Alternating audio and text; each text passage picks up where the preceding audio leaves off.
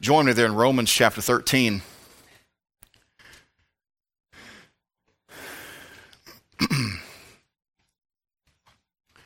Romans chapter 13, verse number 14 says this says, But put ye on the Lord Jesus Christ, and make not provision for the flesh to fulfill the lusts thereof. But put ye on the Lord Jesus Christ, and make not provision for the flesh to fulfill the lusts thereof. Father, would you help me as I preach this message? May I do so in the way that most pleases you. May Christ be lifted up in it, and may Christians be helped. If there's someone here today that's never trusted Christ, I pray they be saved before it's too late.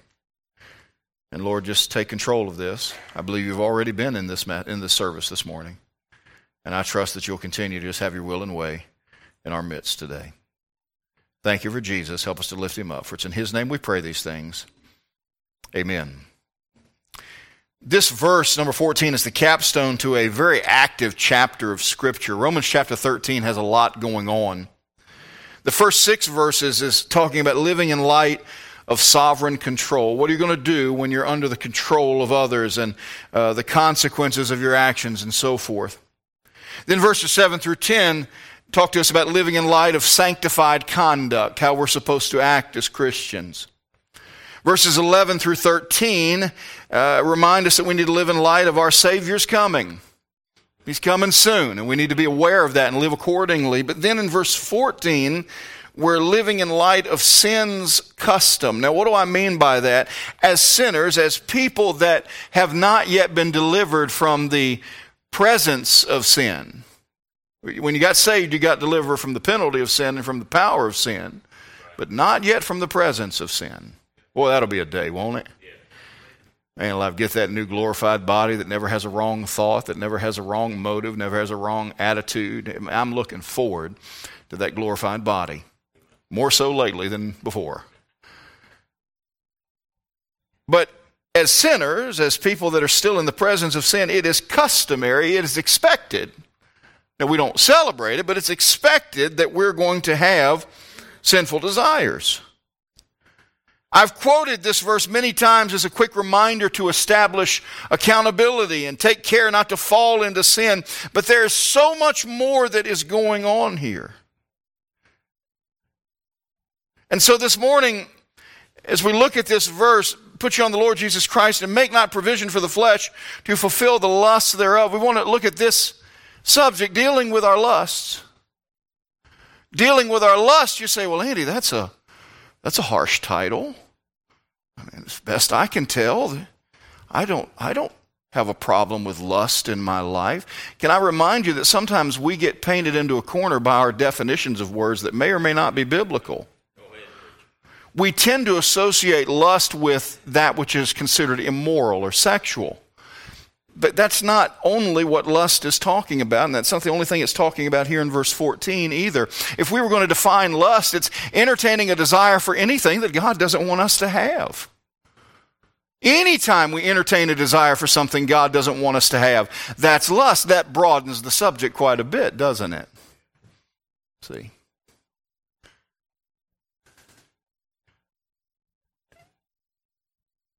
But if we're not careful, our life can inch closer and closer to being consumed with whatever that lust is.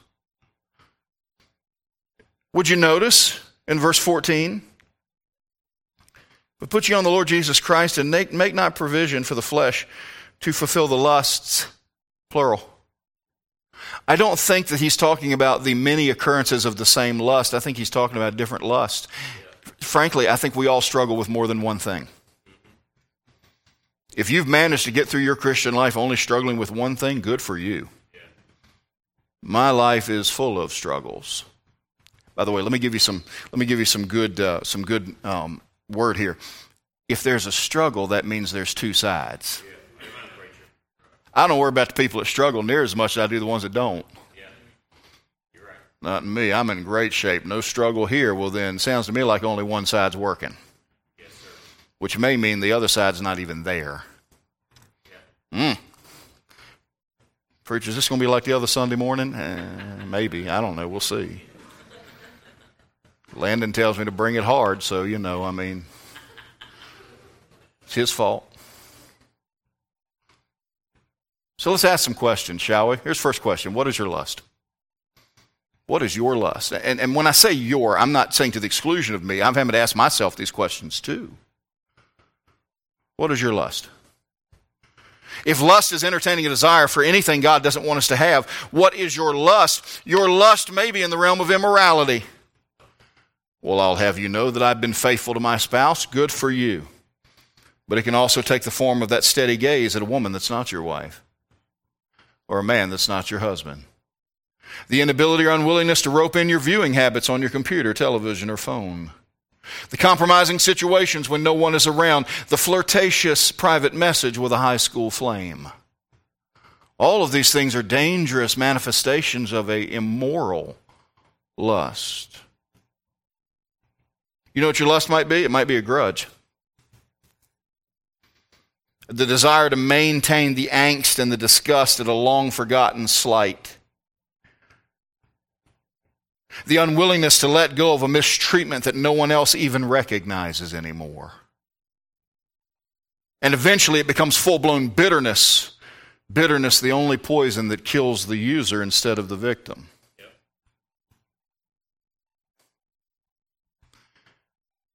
You say, well, Andy, I, I, don't, I don't really know what you're saying. Come on, let's be honest. There's been times that we've, we've just had issues in our life that we knew it was time to let go of, and we just didn't want to. Hey, husbands and wives, you ever gotten into an argument and you knew it was stupid? I'm sorry, kids on here. You knew it was dumb. I don't know when that became a cuss word, but parents give me the skunk eye every time I use it. We don't say stupid. Well, I hear some of the things you do say.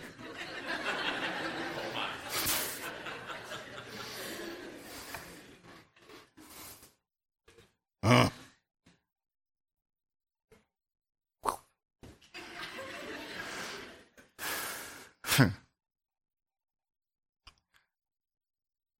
You get into a fight and you know you know you're wrong. I've never experienced that, but you probably have. You know you're wrong. You know it's dumb, but you just keep fighting because you want to. Oh no, I'm going to find a way to win this thing. I got no good position, to, but I'm, I'm going to win this thing somehow. And you just keep fighting and fighting and fighting and fighting and fighting. Now, you know, you never go to bed angry, like the one fella said, stay up and fight. But let's be honest, there's Christians out there that they have desi- their desire is to hold on to a grudge that God said to let go a long time ago. And when you desire something God doesn't want you to have, that's lust. Perhaps your lust may be self centeredness, the unyielding insistence that things be your way. Well, I just can't be happy unless it's my way. Things have to be done a certain way. And I, can I tell you something? That's a desire God doesn't want you to have. It's a lust. Oh, here's one that's really, really sneaky. Maybe your lust may be the apathy or blissful ignorance of someone that prefers to just live and let live and give no thought to our continued actions or inactions. I, I just, preacher, I tell you, I just really don't like confrontation and I, I really don't like getting involved in things. And so I just prefer just to not notice anything. That's a desire God doesn't want you to have because God does want us to notice things. That's why He says, see then that you walk circumspectly. You know? That's why Christians vote for godless candidates because I don't really want to. I, I, don't. I don't like to get political. Can I tell you, abortion isn't a political issue; it's a moral issue. And I'm finding that in politics, more and more things are becoming moral issues more so than political issues. If you want to disagree over whether or not a levy should be, a tax should be levied, or you know something should be built, or there should be this, that's fine. We can disagree on that. But if you want to come in here and tell me it's okay to say that which is wrong is right and that which is right is wrong, then we got a problem. And Christians need to stop embracing the lust of indifference and apathy. What's your lust? Oh boy, here's one that I've used. Here's a lust that's been in my life. Your lust may be the art of the excuse. the ability to rationalize and justify every time you fail to do that which God has clearly commanded. And it results in a lesson devotion at one, in one's Bible and on one's knees or in one's church. The point is this, y'all. We all have a desire that we know displeases God, and yet we hang on to it, and that is the lust that we've made provision for we, we read this verse and we think, well, I'm faithful to my wife and I'm not looking at stuff I shouldn't look at. I'm not having a bunch of dirty thoughts, so got this verse covered. No, friend. If there's any desire in your life that you entertain that God doesn't want you to have, it's lust. And we've made provision for it.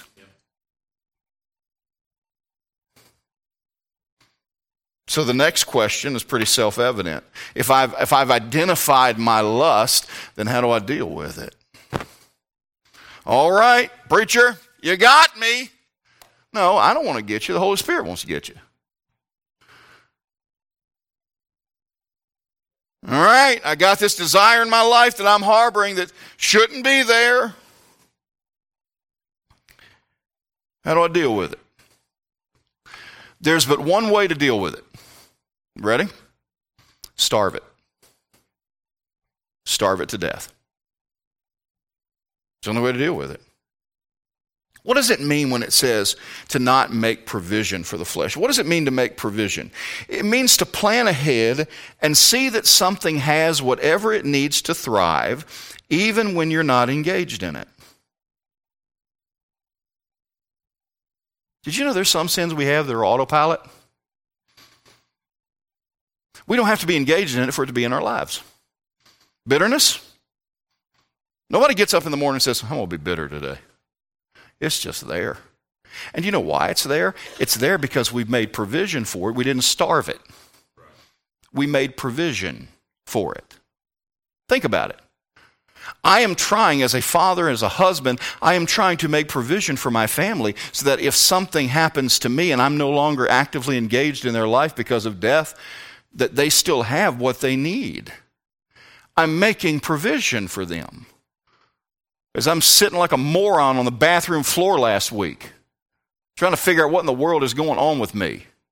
I at least had the presence of mind to look at Brother Davies and say, I think you're going to need to preach tonight. Why? I was trying to make provision for the church because what happens if I go to the ER and everybody gathers and they sing the songs and then come time to preach? What do we do now? Who wants to preach? You know, that's not making provision. It's not making provision. And we often make plans to feed our lusts so that they can grow even when we're not actively involved in them. But the only way to deal with such a state, the only way to deal with these desires that God doesn't want us to have, is to starve them. How do we do that? you cut off whatever feeds it. Hold your place here. Go over to Colossians chapter 3. Colossians chapter 3. Verse number 1. Colossians 3, verse number 1. If you then be risen with Christ, if you're saved, you're risen with Christ, right? Try that again.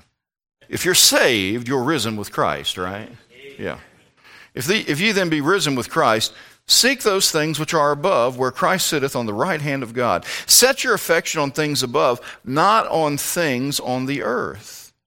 For you're dead, and your life is hid with Christ in God. So we see proactively we're to be setting our thoughts and our sights and our desires on those things that are godly and holy. But then there's another half to this. Verse 3 For ye are dead, and your life is hid with Christ in God. When Christ, who is our life, shall appear, then shall ye also appear with him in glory. Now look at verse 5. Mortify, therefore, your members which are upon the earth fornication, uncleanness, inordinate affection, evil. Inordinate affection. Hey, that sounds like a desire God doesn't want us to have. Inordinate affection, concupiscence, and covetousness, which is idolatry. Mortify. What? What's the word mortify mean?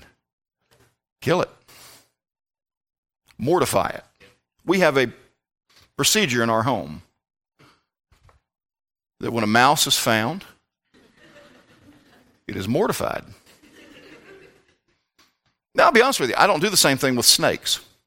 And yes, on two occasions since we've lived there, we have found a snake in our home. Don't look at me all judgy.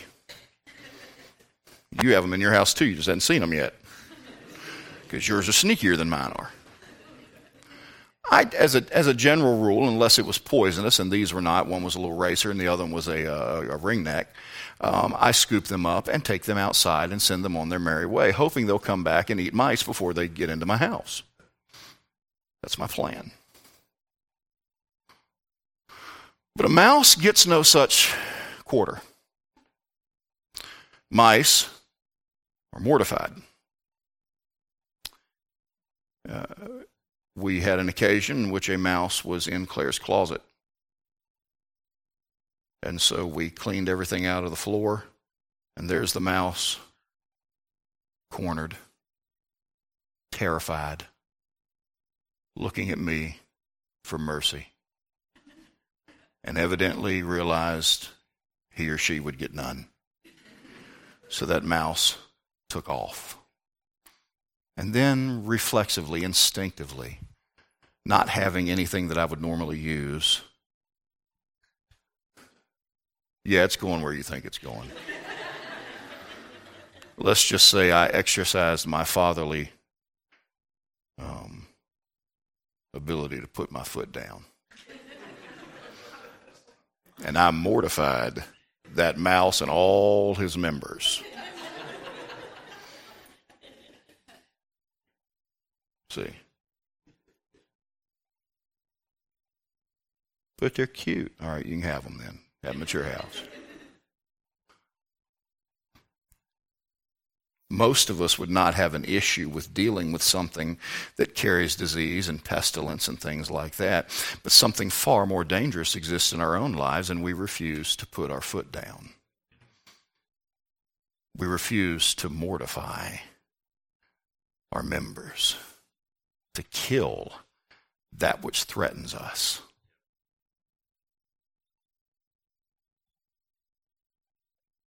You see, a lot of Christians, whether we realize it or not, we try to be like Neville Chamberlain, if you know your history. Let's appease Hitler. Let's contain him. We'll be fine. And it took a Winston Churchill to come along and say, no, we got to kill him. And we got a lot of Neville Chamberlains in Christianity. Let's appease our lusts. Let's try to contain them. No, they got to die.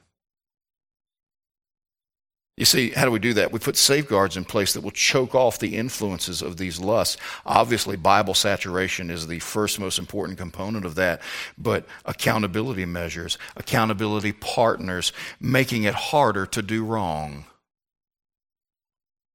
God has spared me from any sin that would end my ministry, but that's because God's a good God, not because I'm a good saint. But one of the things that has helped is I have accountability measures in my life that make it harder for me to do those kind of things. Not, you say, well, you're some kind of weird, sick psycho center. Yeah. And if we don't recognize that in all of us, we'll all get there. I can't make provision for it. One thing that really helps, one, one good measure that I use a lot and that you should use too, is forward thinking. What do I mean by that? Seeing where lust leads. Keep in your mind where things can go. What did James tell us? Then when lust hath conceived, it bringeth forth sin. And sin, when it is finished, bringeth forth death. See, we, we've hopefully we've identified our lust, or lusts, as it were. And we've seen how to deal with that in the immediate, but then we got to ask this question how do I keep it from reemerging? How do I keep from going back? Go back to our verse Romans chapter 13, verse 14.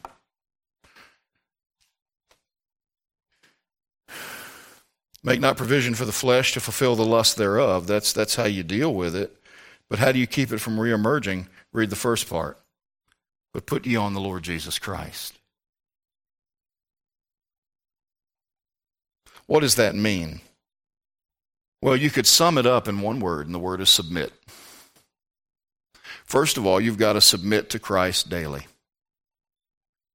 Submit to Christ daily. Put you on the Lord Jesus Christ. What did everybody in this room put on this morning?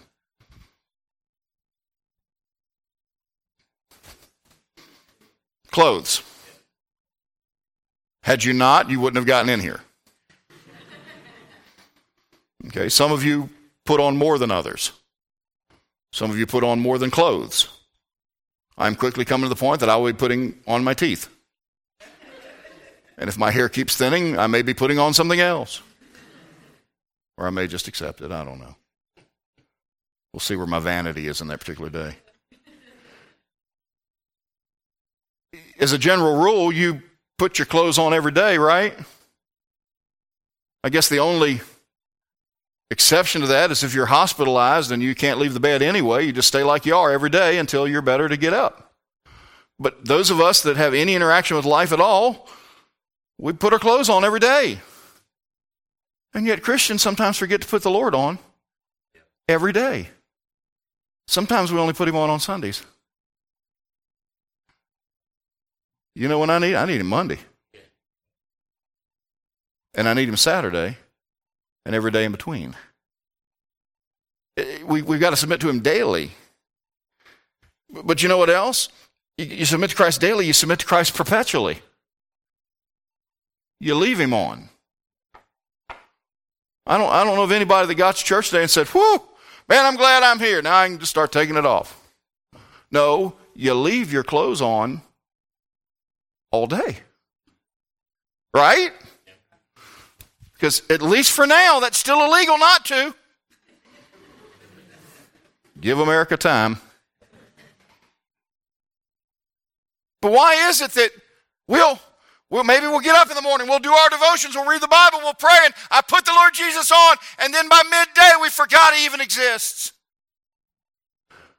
No, we got to keep him on all day. Submit to Christ daily, submit to Christ perpetually. And then you know what else? Submit to Him fully. Notice what it says. But put ye on Jesus Christ,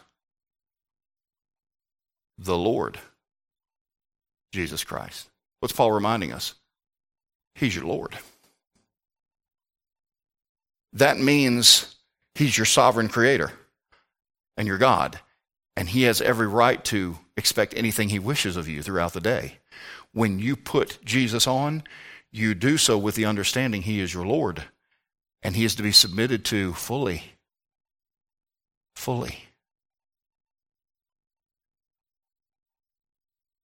Hopefully, we've identified what our lust is or lusts. We've seen how to deal with it. And then we've seen how to keep it from reemerging. So now we come to the so what. I was excited to tell Zach. I've not had a direct conversation with Kristen about this. Zach, I did. One of the vice presidents that has come on at the college was vice president when I was there. And he was my homiletics professor. And he's the one that taught us the so what. And I did not advise Zach to just always look at him and say, so what? That's, that's not the right context. That might get him in trouble. I told him, I said, You get to be under the influence of the same guy I was, and I'm happy for you for that. So what? I know it's not in vogue to evoke Civil War leaders, but you understand that some of them were good people, loved God, and had the right idea about things. And though I'm not trying to start a holy war or anything like that, or a civil war, if it will, if it, if it, if it come on, Eddie. Robert E. Lee regardless of what you might think of him, historically it's been proven that he worked very hard, tirelessly, to try and encourage reconciliation after the Civil War. He wanted to see the nation come back together, and he was very vocal about that. And after the Civil War, he was out riding um, in Kentucky. He had gone to see some people up there, and he came up to the home of some people that he knew. And so he stopped to talk with them a bit. And they go in the house and typical southern home. They had a meal. They're sitting in the parlor. And the lady of the house especially is just she's just bitter. She's just bitter. And so Mr. Lee, now Mr. Lee, no longer General, Mr. Lee inquires as to why she's feeling the way she's feeling. She says, General Lee, because Southerners still called him General Lee. I can't get over it. I can't let it go. Those Yankees came down. They came right through this farm. They took what they wanted, terrorized my children. My husband had to go out and risk his life fighting. All we wanted to do was live peacefully and quietly. And you see that tree out there, that stump of a tree, that tree that's been battered and burnt and, and just, it's just an ugly tree. That was my family tree. It was planted here generations ago. And every time I look at it, I'm reminded of how sorry those people are. And I'm reminded of how bad it was. And I'm reminded of how horrible it was. And I just can't get over it. Now, what am I supposed to do, General Lee? He said, Madam, the very first thing you need to do is cut down that tree. I suspect here in this room, some watching online, you got some old trees in your life that every time you look at them, it incites whatever your lust is. Every time it crosses the horizon of your view, it kicks something in that takes you right back down that road you shouldn't go. Can I give you some good advice from an old Civil War general? Whatever that tree is, cut it down.